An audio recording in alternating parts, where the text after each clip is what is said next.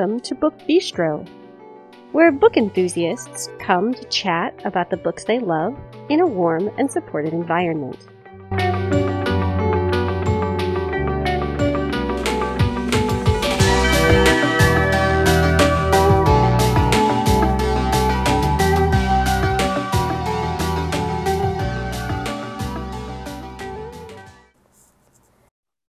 This episode is airing on Tuesday, December 20th, 2022. Hello, everyone. It's Shannon back with you this morning for an author interview. Today, we are hearing an interview that I did a few months back with author Bobby Finger, and we discuss his novel, The Old Place, which is set in Texas. As some of you may know, I spent seven years living in Texas, and so we do talk a lot about kind of what Texas is like, but contrary to where I lived, he wrote a book that's set in a small Texas town, and I lived in more of a like a, a bigger city. But because it's December, we don't have a new release segment this week. So we are just going to move right from the housekeeping into the interview, and that will be it for today. You can find us on Facebook by searching for the Book Bistro podcast. Once there, you can post to our timeline. You can also message us privately. If you want a more social interaction, you can join our Facebook listener group, which is pretty quiet at the moment, though we are looking at some ways of possibly revamping it. If Facebook is not your thing and you still would like to hang out with us, check us out on our WhatsApp group. You can subscribe to that either by messaging us through Facebook or by sending us an email, and one of us will be happy to add you. If you're looking to get a hold of us via email, you can do that by contacting the Book Bistro Podcast at gmail.com. Hello, everyone, and welcome to another edition of the Book Bistro podcast. This is Shannon, and today I am here with author Bobby Finger to discuss his upcoming novel, The Old Place. This is releasing in the US on September 20th, so we are recording one week ahead of that publication date. Bobby, thank you so much for joining me today. Thank you so much for having me. Can we start with a brief introduction to the old place so that listeners have a little bit of an idea what they can expect?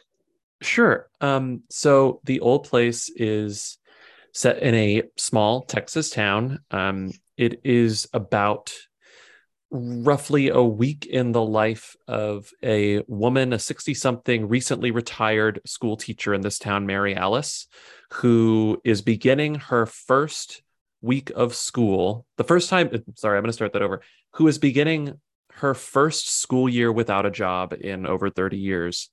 And so she's sort of stewing alone at home with her thoughts for the first time ever. She has no routine yet. She has no work to keep her preoccupied.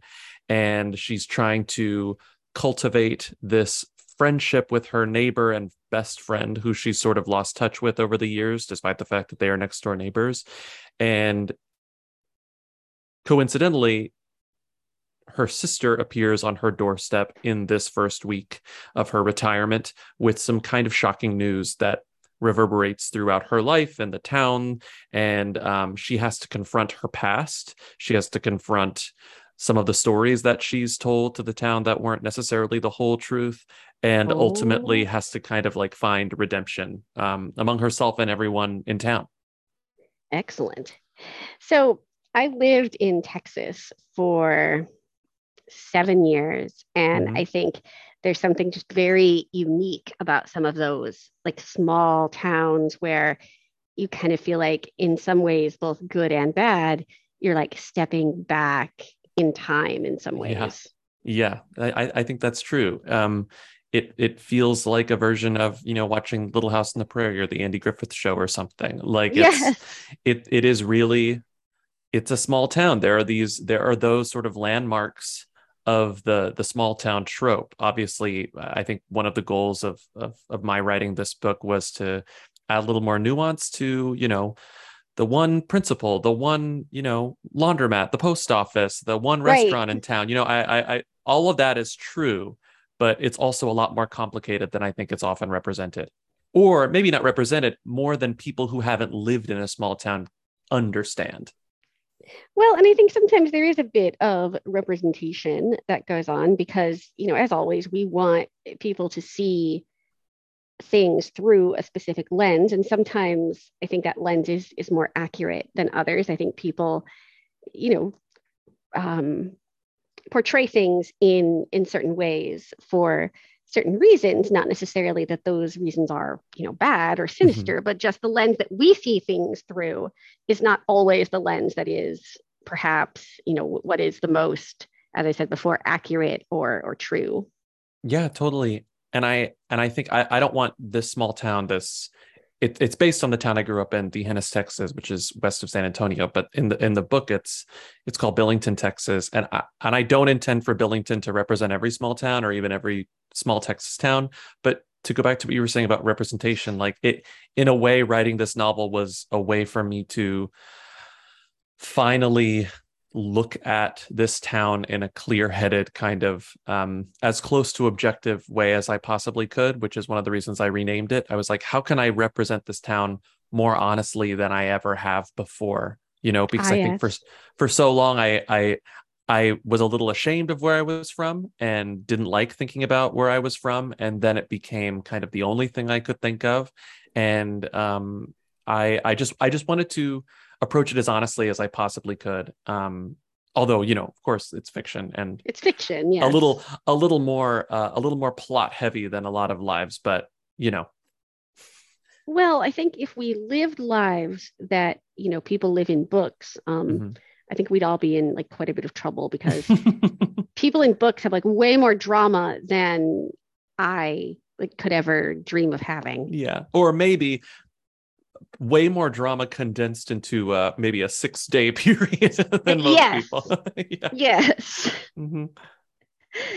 You know, people have like these these enemies in books all of a sudden, and sometimes I'll sit and think like, do I have any enemies, like actual people that I would call enemies? And I'm like, no, I, I don't think I do. Yeah, totally. And I think but that in the... books, like everyone has enemies. Like they're just like crawling out of the woodwork, like ready to to get you. Ready to attack. Uh-huh. Yes and then I think in in in in this book, Mary Alice thinks that she has enemies, but then she kind of realizes she's a big reader, and she realizes, you know, you're you're overdoing things in your head. I I don't think you have the enemies that you may think you have. Yes. Or one specific one in in Josie. So when you like started to write this were you kind of had you been living away from your hometown for a while or like what kind of made you think like I want to revisit this and examine it in a way that I haven't before? Uh, I I had been living away from this town for most of my life when I started writing this, um, and when I first started, kind of the, the gears of this idea started churning in my head. Um, we moved away from this town when I was 13, um, so over 20 years ago, and I started the early versions of this maybe five or six years ago. I didn't really start writing it in in in earnest, really churning out pages until a couple of years ago during the pandemic. Um, ah, yes, a few years ago. But it it was a way of, like I said, kind of revisiting this place and trying to to understand it, but also trying to understand um, myself a little more. You know, and, and even though it's it's extremely fictional, um, uh, that's something that I know that my parents were a little fearful when I said, "Oh, I was writing about." When they when they wanted the the broad strokes of what I was writing, I just basically told them I was writing something inspired by D'Hanis, and I think that they were worried it would be, you know, about our lives or something. And when my mom first read it, she was like, "Oh, it's I'm so relieved to know it's not about us." And it's like, yeah, it's not about anyone, but it's also a way of me like processing how I feel about this place and how I feel that this place affected me, um, and continues to affect me. And could have affected me differently. I think that that was part of the the uh, joy, maybe like catharsis in writing this this novel, kind of exploring all the ways that living in a small town can affect you, depending on who you are. If you're someone who's lived there your whole life, if you're someone who's just shown up, if you're someone who left when they were young, if you're someone who came back when they were a little older, like I, I tried to explore every dynamic that um, I've witnessed or have seen myself witnessing, you know, in another life um, through writing this novel. So it, it was, it was a very, it was very personal to me writing this, but not biographical, if that makes sense. That does make sense. And, you know, I was kind of chuckling a little bit when you were talking about your mom, because I wonder how many people that are writing books that are, you know, even like loosely inspired by something. I wonder how many people worry about this and be like, oh, you know, are they going to, are they going to write about me? Like, am I going to, yeah. you know, see myself in this book? Uh huh. I, I think it's, I mean, for me, I, because it was based on a real place that was always top of mind i i wanted to be sure that you know i i keep some names there like there were certain things that some names of places and names of people are just names that exist in my life and those are definitely you know i, I guess the best way to refer to them is as easter eggs but that's yes. as close to the that's as close to the best as it gets but i wanted those to be fun for people i wanted those if if these old neighbors and family members happen to read it, I want them to delight in this book. I really don't want them to ever cringe at this book. And and that being a very top of mind thing while I was writing it, uh, I think really affected how everything played out. I, I, I didn't want anyone my family knew or I knew who lived there to really see themselves in it, but I wanted them to see the town and I wanted them to feel um, I wanted them to feel warm about it. I, I would never want them to be hurt by this at all. So, were there aspects of writing this book that you found particularly challenging or difficult? Yes, I think that the most challenging thing about writing this um, story, creating the characters was very fun. And I don't want to say easy, but it was, uh, I guess, a delight. Um, expanding all their backstories, figuring out what makes them tick, figuring out why their relationships are as they are, why tensions exist, um, long long standing tensions exist, and why they've maybe like ebbed and flowed over the years.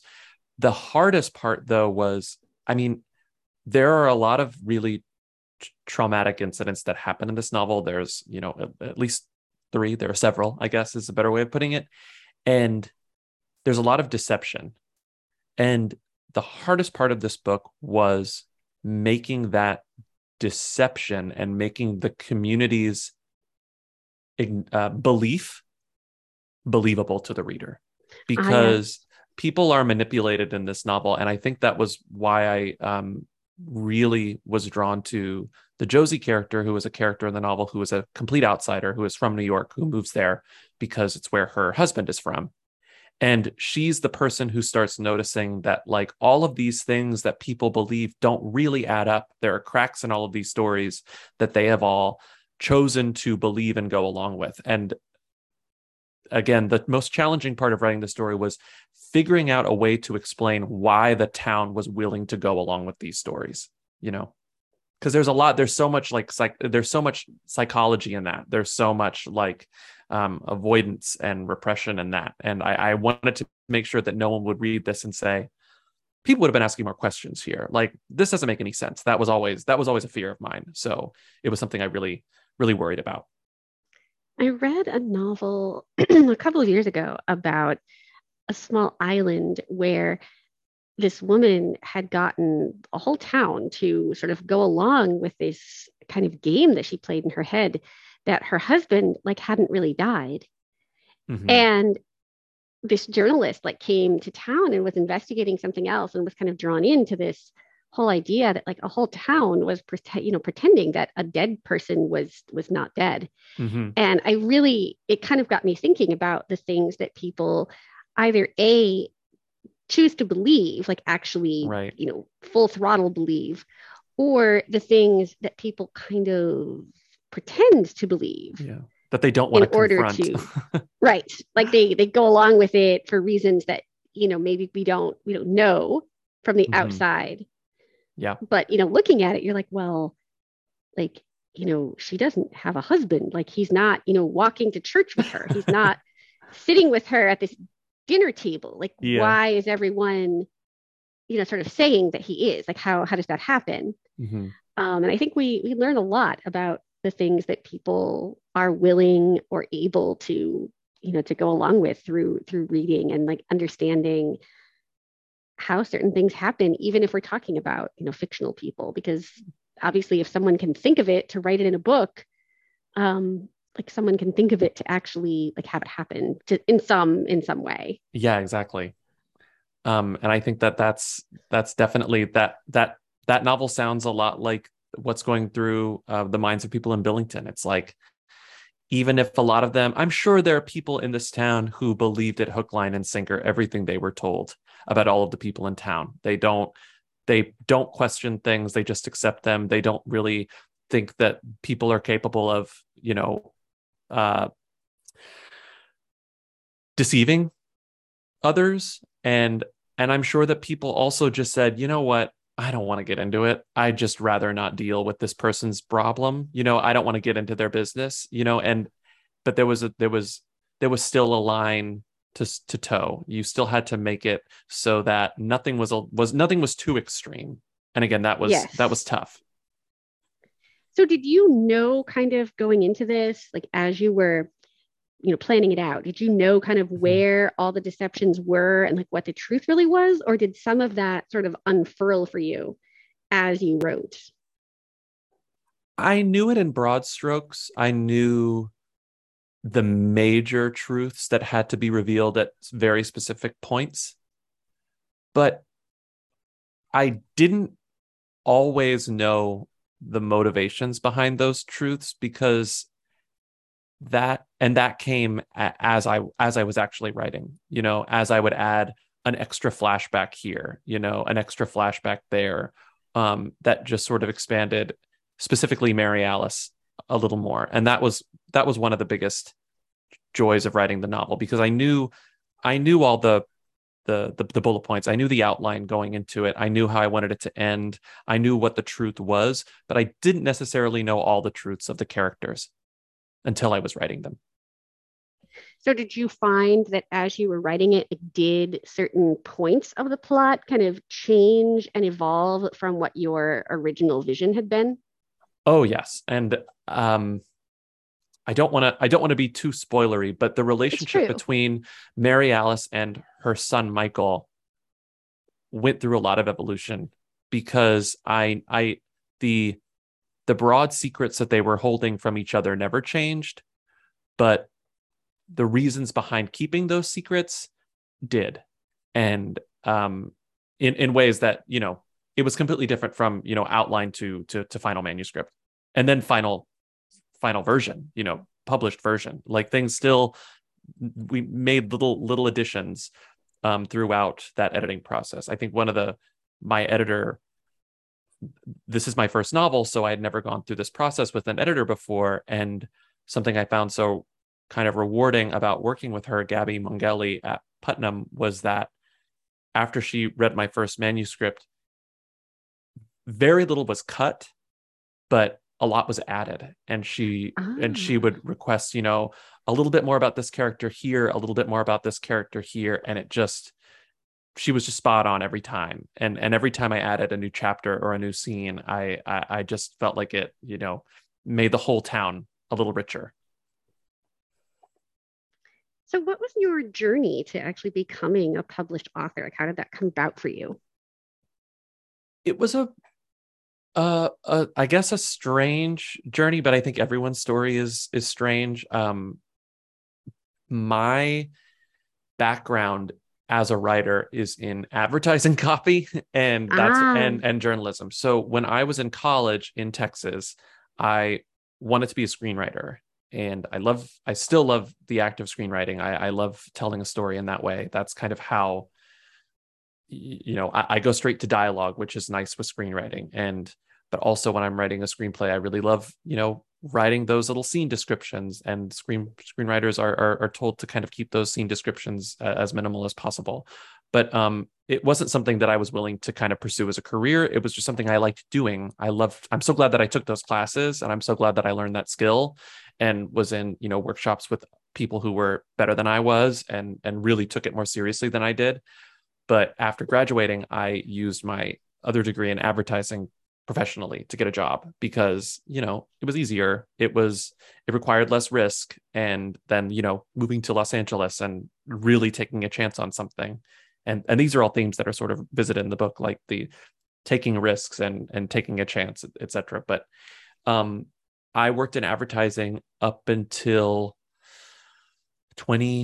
2015 when i was offered a job writing for a website jezebel and I became a full time um, journalist, senior writer at at Jezebel, really blogger. You know, it it it was a very specific type of writing, but it was a lot of writing. It was a different kind of writing, and it was the most writing I'd ever done. You know, copywriting for an advertising agency is very you know you're writing taglines you're not writing like long blocks of text you're not developing characters you're not like right. creating stories and even though you're not really doing that in in the type of writing i was doing at jezebel it did require more of a voice. And so I became more conf- more confident and comfortable with my own sort of like long form voice especially in terms of stuff that I was willing to let other people read because when it came to sort of my own personal creative writing that was just for me you know those are the files that you keep on your computer you print out that ah, you never want anyone else to read it's fine it was i i was happy having that you know my little outlet. That was totally cool. But I think working at Jezebel made me more comfortable letting people read things and um, just, uh, I guess, being more prolific, just writing, writing, writing, writing, writing. And during the pandemic, early, early in the pandemic, maybe just right before, actually, um, I saw on Twitter, I followed a book agent that I'd never met in person, but a book agent that was I had mutual friends with, and I just thought that she had a good newsletter. She had a really cool perspective. I really had no intentions of ever writing a novel. I didn't think I was capable of it until she opened herself up to queries. And I said, you know, maybe this is my I don't want to say it was a sign, but it was an excuse to kind of go for it and try. And I had no expectations. And I sent her some pages, I sent her a query, and she had, I guess, based on that, um, enough confidence in me not selling a book, she's incredible at managing expectations. I feel like I'm a very pessimistic person by nature, and I feel like she's not pessimistic. She's just like deeply realistic. So she never made me ever, she never made me too excited about anything, but she told me that I was capable of doing it. And I had never really been told that before, partly because I never asked. Um, hmm. But she said, I think you can write this, and I think you can write this, um, this many words and this many, you know, in this much time and she was right and i just am so thankful and grateful to her for saying that i could do it and um and before i knew it i had a manuscript so the the story existed as a screenplay one of those that i just kind of like threw in a drawer years before and i used it as an outline. But like i was saying earlier it so much unfolded as it became a novel. Like i couldn't i couldn't reuse really any of the dialogue from the book from the screenplay either because I, I wanted it to be its own separate thing. But the, the, the characters the in broad strokes existed you know a few years before. But yeah that was the, the slow evolution from i guess my writing evolution but also the story's evolution sorry if that was long-winded no that's perfect i love how different like people's experiences are in coming to writing and like everybody has kind of a slightly different journey. Yeah. I love hearing and those I, journeys too. It just it makes me more confident as a writer knowing that everyone kind of finds their own way. Um, it's just it, it's good for me to hear, you know, personally. Well, and I think as a reader, like we don't always know what people go through to like put out the books that mm-hmm. we read. Yeah. And they're all because everyone goes through a completely different story. So now that the old place is almost in the world, what can we expect next from you? Hopefully, hopefully another another novel. You know, I um I am working on something now that I'm excited about, but you know, awesome. we'll see. We'll see. But definitely the goal is another novel or, you know, or three or four or five. Maybe even I mean at some point I would it's not something I'm working on now, but it, it I would love to revisit um, the characters in this town. I, I I love novelists who create small towns and it's it's it tends to not be cities. It always is a small town create a small town and then deliver multiple novels about life in this town. And oh yes. Um, I, I i love that and i would i would love to revisit it at least one more time and if i'm lucky over and over again. But you know that that's that's that's far in the future. Well i am always a fan of of more novels. Um you know, I think the more books there are in the world, the better the world is. I agree. So, you know, if if you um, come out with two or three or ten more books, that that's always a good thing. I thank you. So, before I let you dash off, I do mm-hmm. want to ask if you have read anything recently that you think the world should know about. Oh, you know, I read um I read two great books last week, a couple of weeks ago. One of them is is another Texas book.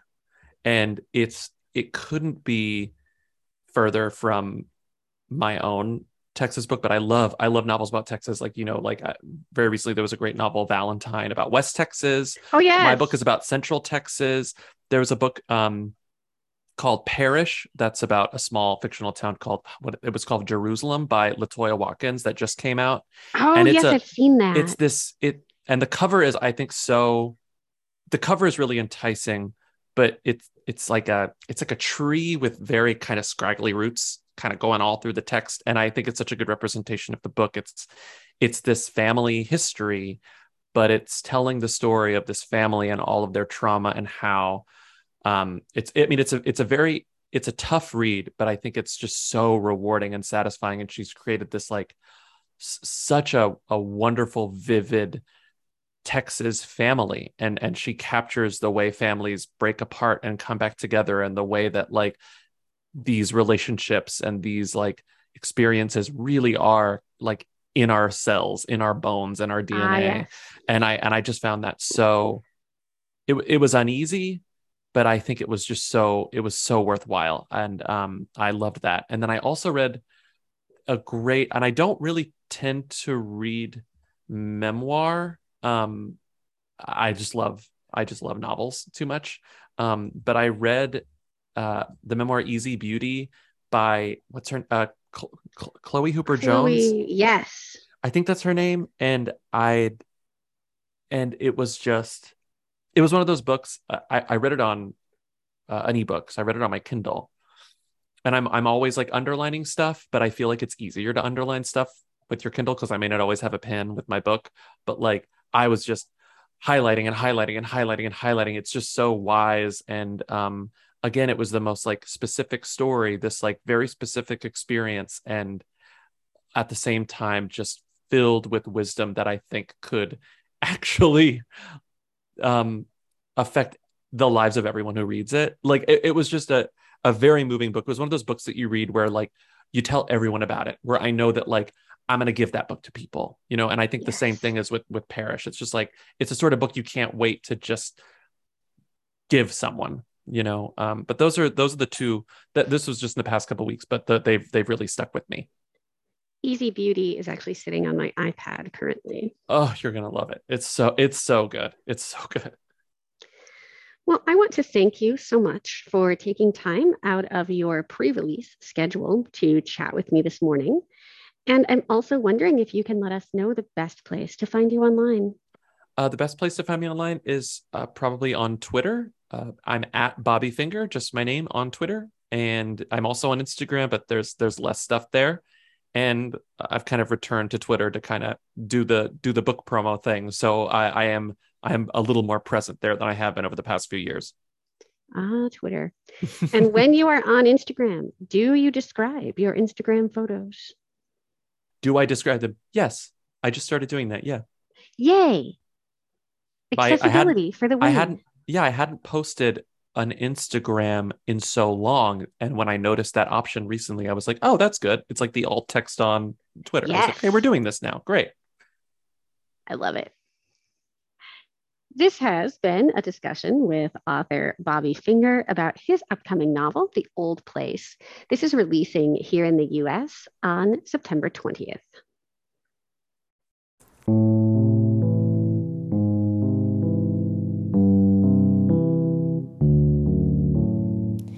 If you would like to leave us a rating or a review, you can do that on Apple Podcasts or any other platform that you use to access the show.